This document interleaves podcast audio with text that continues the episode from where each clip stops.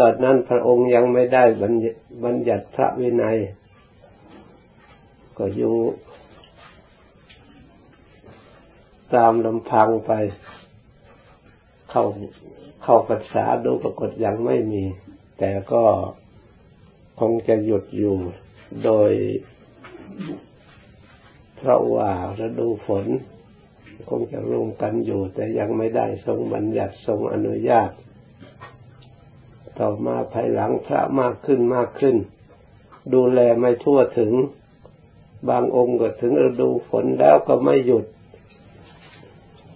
เที่ยวไปคนทำไรทำนาไปเหยียบเข้า เหยียบก้ากันในนาของเขาเขาชาวบ้านเขาติเตียนว่าพระสงฆ์สมณะสักยะบุตร ฉะนั้นนอฤดูฝนนี่ก็เที่ยวแม้แต่พวกพ่อค้าเกวียนพวกนี่ฤดูฝนเขาก็หยุด ตลอดถึงแม้แต่นกฤดูฝนนกก็ก็หยุด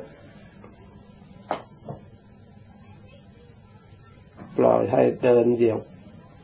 นาเหยียบไร่เหยียบเข้าได้นาเขาพระพระองค์ได้ทราบข่าวเรื่องนี้ทรงประชุม พระภิกษุสงฆ์แล้วก็ทรงอนุญาตบัญญัติตั้งขึ้นมาให้พระภิกษุสงฆ์อยู่จำพรรษา ภายในฤดูฝนสามเดือน ถ้าใครไม่อธิษฐานอยู่พรรษาท่านปรับโทษ เพราะฉะนั้นตั้งแต่นั่นมา พอถึงฤดูฝนนับตั้งแต่วัน ค่ำหนึ่งเดือนแปดจนถึงวันเพ็ญเดือนสิบสอง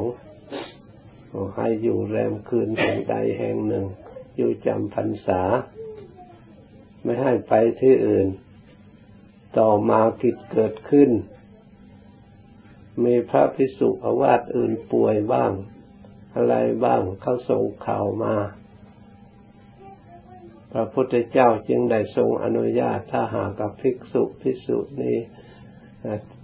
ป่วยเจ็บป่วยไปเพื่อจะช่วยกันรักษาพยาบาลเขาควรไปอยู่ได้เจ็ดวัน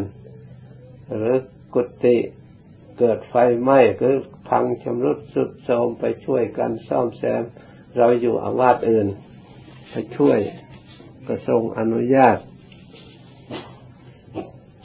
ตราถึงบิดามารดาป่วยพรงทรงอนุญาตต่อมาภายหลังมีผู้ มีศรัทธาอยากจะทำบุญให้ทานจะไปก็ไปไม่ได้เจ็บป่วย แต่มันไกล